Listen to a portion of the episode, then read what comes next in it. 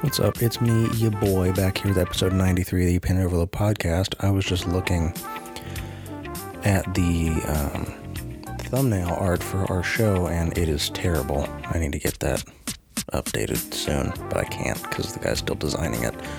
Um, I just saw on Netflix that Daredevil season 3 has dropped, and I am interested in that. I'm gonna go watch it as soon as I'm done here. so I got a new phone today. Uh, I got the iPhone 8 Plus, really thick phone. Like I, I am used to holding my phone with one hand easily. Now I have to shift my my grip up and for or up and back, you know, further up to hold it, do stuff on top of the screen deeper on the bottom to hold stuff uh, at the bottom, to touch stuff on the bottom of the screen. I don't know what I'm talking about anymore. I'm clearing emails. And I like the size of the screen. I mean, I'm, you know, two years behind on iPhones. So, um, everyone knows everything about the iPhone 8, but I was on the 6S, so I'm pretty excited to, uh, I'm excited to know what's going on here or to have something new. So I I went to go check out Atos yesterday. If you guys have been following the show, you know I've been talking about Atos as a place to move uh, for a competition. Haven't trained there yet, but I liked the gym. It was huge. Like they had double the mat space that I had at my previous gym there was more than one black belt on the mat, which, for those of you who don't know, having one black belt on the mat usually means that guy's the coach. Having multiple black belts on the mat means you're going to have some shit going down. In the fact that those guys are going to be hitting each other with levels of technique that you can't even fathom unless you're there. Now, I did see an article by John Danaher on FloGrappling that I want to I want to read. But okay, Apple, go ahead and billing problem me. Um, it was talking about how most most martial arts schools aren't designed to create an effective learning environment.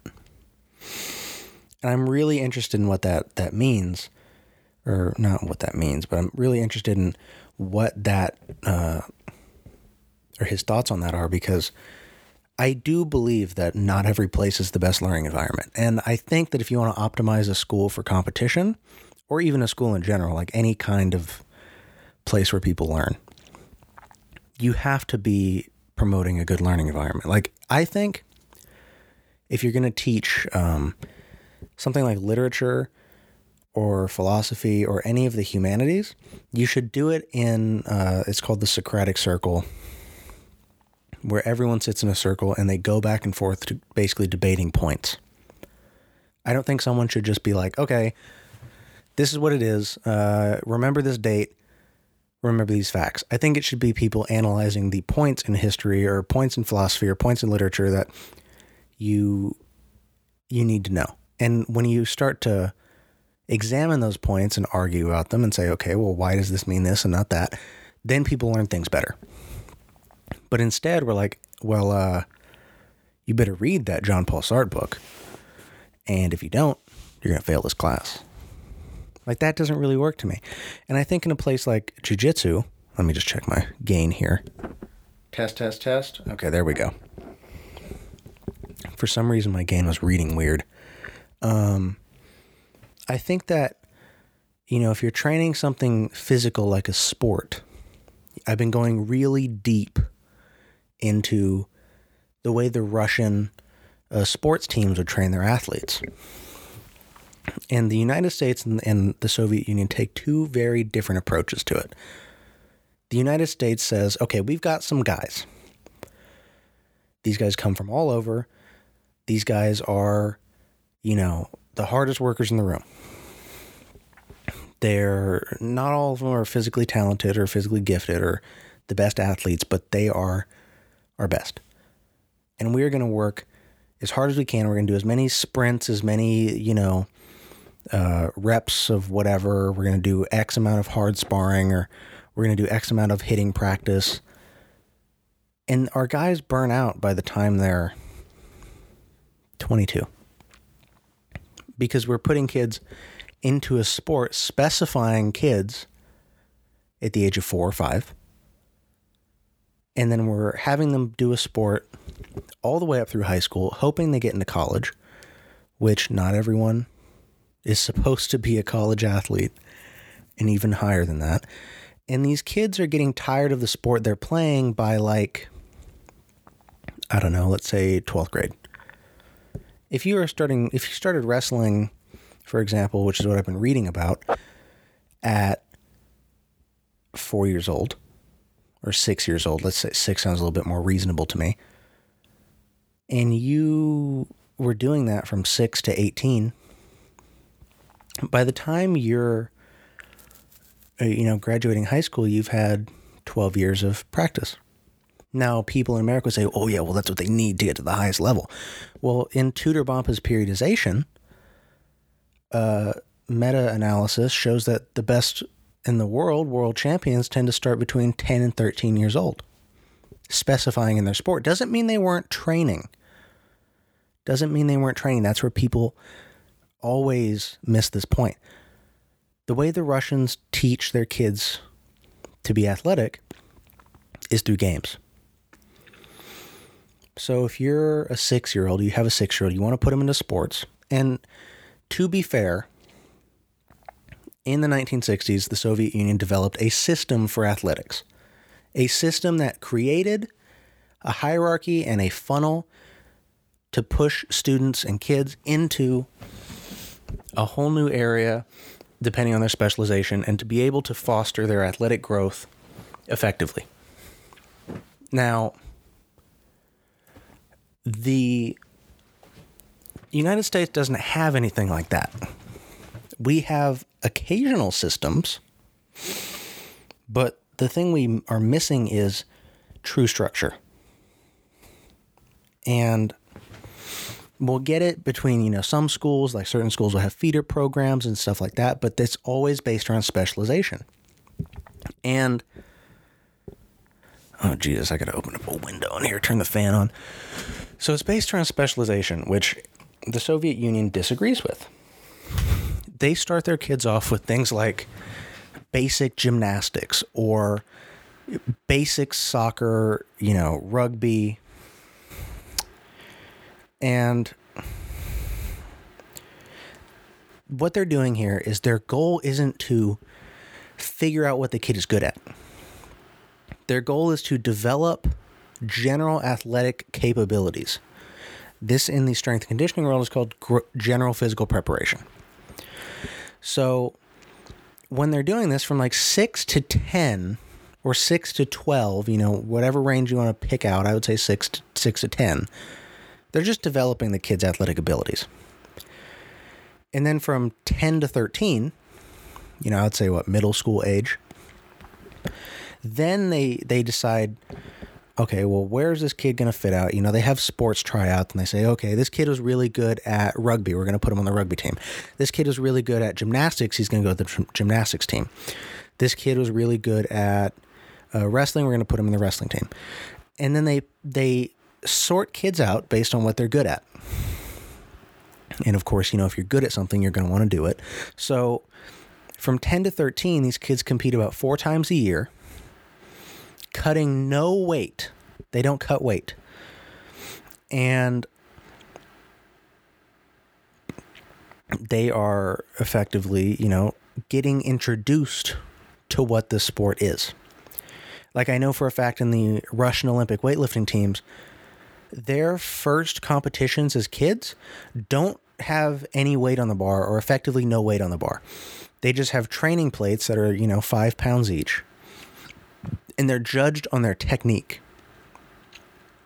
So these kids are based, or these kids are early competition is based on how good their technique is, which is further reinforcing their abilities to have good technique when they get into actual senior level competition. and they're lifting for the most weight. So you can see how they're reinforcing general preparedness, early specialization, uh, focusing on the technical aspects of sport, and then they get into what is, I would say, high school age, full competition. And at, the high school age, they say the Russian weight wrestlers were cutting maybe two to six pounds. Um, this was something that they were saying kids who were youth wrestlers in the United States were cutting 10 to 15 pounds as 10 year olds. So kids were cutting down to 95 pounds from, say, 115, which I personally, I don't think anyone should ever cut weight. I think you should compete at the weight you're walking around at. If you are going to compete in the 165 category, you should walk around in the 165 zone. You know, I think what's like 165 to 170, you need to walk around there. You can't be uh, practicing at 190 then cutting down to 170 to compete. That makes no sense to me. But for some reason, people decided that was what they're going to do. And I understand moving up a weight class or moving down a weight class is a whole different thing than cutting weight. Like if you're going to move down, if you're 190 and you want to move down to 185, okay, you slow cut and you get your body weight to stabilize at 185 so you don't jump back up to 195. That makes sense to me. But the guys who come in cut 20 pounds just for a competition, that doesn't make sense because it's not safe. Now, I'm interested in in the Danaher thing because what he was saying was he takes a five year plan to increase an athlete's skill set radically. And he does that. I don't know how because I haven't read the article yet, but you know that's one of the points in the the article. And I'm interested in reading that because you can see, you know, from the Soviet system, which I would assume it's he has some kind of influence from the Soviet system because there's not anyone in the field who doesn't have something influenced in some way by that system. It is that pervasive. The concept of teaching an athlete is, is fascinating, especially in a sport that's highly technical. You know, uh, I would say, just because I'm on the topic a lot lately, America's best freestyle wrestler was John Smith. I didn't even know, I thought it was a fake guy at first, but he has four Olympic two Olympic golds or four, I don't remember. But he was the guy. And there are people who analyzed him and they were saying, well, this guy spent most of his time focusing on technique, focusing on understanding all the aspects of what he was doing. That was what fascinated me. And I do appreciate hard sparring. I think hard sparring is the best way to get better at at understanding the intensity of competition you can't drill, you know, and this is the big this is the big switch for me. There are people who drill slow and soft, and there are people who drill hard and fast and with the you know close to the intensity of competition. It seems to me that the people who are successful drill a lot and do it at relatively high intensities. So I like that. I like that line of thought, you know, but I also believe hard sparring, hard training, you know, replicating or simulating the uh, constraints of a competition is the most effective way to understand and be ready to handle those intensities. Because the biggest issue, like for me, when I think, when I went to a competition, I kind of got, you know, caught up in the fact I got nervous. I got, you know, a little bit shaky and you have to you have to understand how to compensate for that which means you have to either compete more i mean that's probably the only way to get rid of it because competing in the gym is never like competing against someone you don't know i can compete in the gym all day but competing at you know if i have to fly out to las vegas to go to a competition well that's a different set of circumstances i have to be ready for that now i'm going to make a quick uh, segue here to talk about a movie i watched yesterday I watched the movie Foxcatcher. For those of you who haven't seen it, it came out a little while ago. Foxcatcher is basically a dramatized version of the John DuPont Team Foxcatcher wrestling story. And it follows Mark Schultz, which I don't understand um, the best. You know, I don't know very much about Mark Schultz, and I think it was weird that they picked him to be the lead because, as far as I know, Dave Schultz was he was one of the first guys at Foxcatcher. Now, I'm not totally up to date on that history, but there was a documentary about it, and he was one of those guys who was there from the early days. And it follows these two brothers, mostly Mark, but it follows them, you know, kind of fighting each other over their wrestling. And Dave Schultz was a coach. He was one of, you know, the best coaches in the United States. And Mark was super broke. He wasn't coaching anywhere. He was basically, you know, scraping by. And John DuPont comes in, and says, "I want you to wrestle for Foxcatcher," and he does. And they they break down this whole like super weird narrative of uh, Mark Schultz adopting John DuPont as like a father figure, and there's this weird like kind of sub narrative where it implies that they were gay, and uh, Mark Schultz starts doing cocaine. He shaves his head, or he shave, cuts his hair, and he starts dyeing the tips blonde. Like I, as far as I know, Mark Schultz did none of that. And then you know he fought in UFC nine against Big Daddy Goodridge, and they didn't even get that right at the end of the movie. Like, guys, what the fuck? This is a legitimately historically verifiable fact, and you didn't get it right. And they didn't even like. the biggest part of the movie is the murder of Dave Schultz. That's the biggest part of the movie. And, you know, John DuPont just pulls up on Dave and he shoots him three times for no like even in the in the actual event it wasn't there was no explanation for it. Like he just pulled up and shot him. And the reason for that isn't explained anywhere.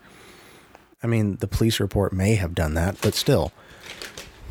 Still there's no logical reason for why that happened i mean of course it's not going to be logical john dupont was he was basically going insane. I mean, I would say if you had Netflix, watch the documentary Team Foxcatcher, not the movie Foxcatcher, because the documentary is good. Um, I think that what they did is they took way too much creative license. It would have been better if they just, eh, you know, stuck to the story and and they really described because I have no idea how the Schultz brothers got along but even from, you know, um, even from the documentary, I, I don't think that they were as estranged as it made them seem. You know, uh, there was a scene in the movie where uh, Mark Mark Schultz is at the World Championship, and his brother is there to help coach him and something happens to him.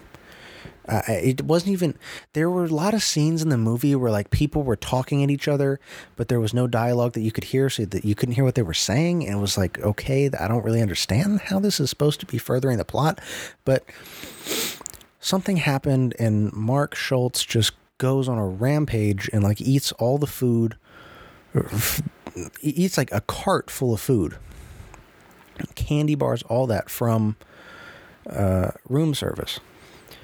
And, you know, he goes down to weigh, weigh in, and the guy's like, You're 12 pounds over, you got 90 minutes to lose it. Well, this has happened before. You know, Dave goes with his brother. He says, Okay, we're not going to let you miss this. So, yeah.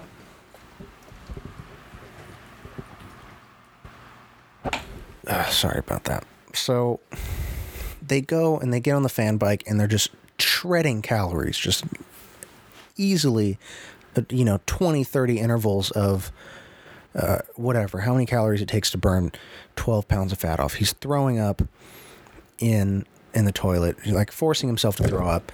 His brother's there with him. It's it's just off the rails, you know? And he gets there. He wins the world championship. That was the only part of the movie that I thought was good. Cuz it's like, okay, what the everything else in the movie doesn't really make sense. Nothing else uh like the the narrative isn't cohesive. It's it it's just weird. Like I know the story. I know how it worked out, but they're all just kind of they just threw a plot together and said it was the story of, you know, Team Foxcatcher. And uh, that's the reason I have for, with that is because it's such an obscure event. People probably took that as the truth. And you know, that kind of is that's sucks because everybody well, not everybody, but Dave Schultz is one of America's greatest athletes. And it, it was sad that he had he died, you know, prematurely because if he was still a coach today, eh, there would have been a, a whole different we could have been a whole different team. I mean, he was such a, a, great athlete and a good coach. I don't know what type of coaching was, but you know, he he was the head coach of Stanford, that we might have a whole different thing. I mean, there was even speculation he would have gone to the Olympic Training Center uh, re- after the Seoul Olympics to be the coach. I mean, it's unfortunate, but that's what we got. I think I'm going to close this episode off today. Sorry for the couple interruptions. Um, I don't know what really what went on there. Someone just walked into the room and opened a window and then dropped something off on this desk. I, I need to get a professional studio here. This is. I, I'm not a fan. I don't like people walking in and interrupting my stuff while I'm trying to put out good content.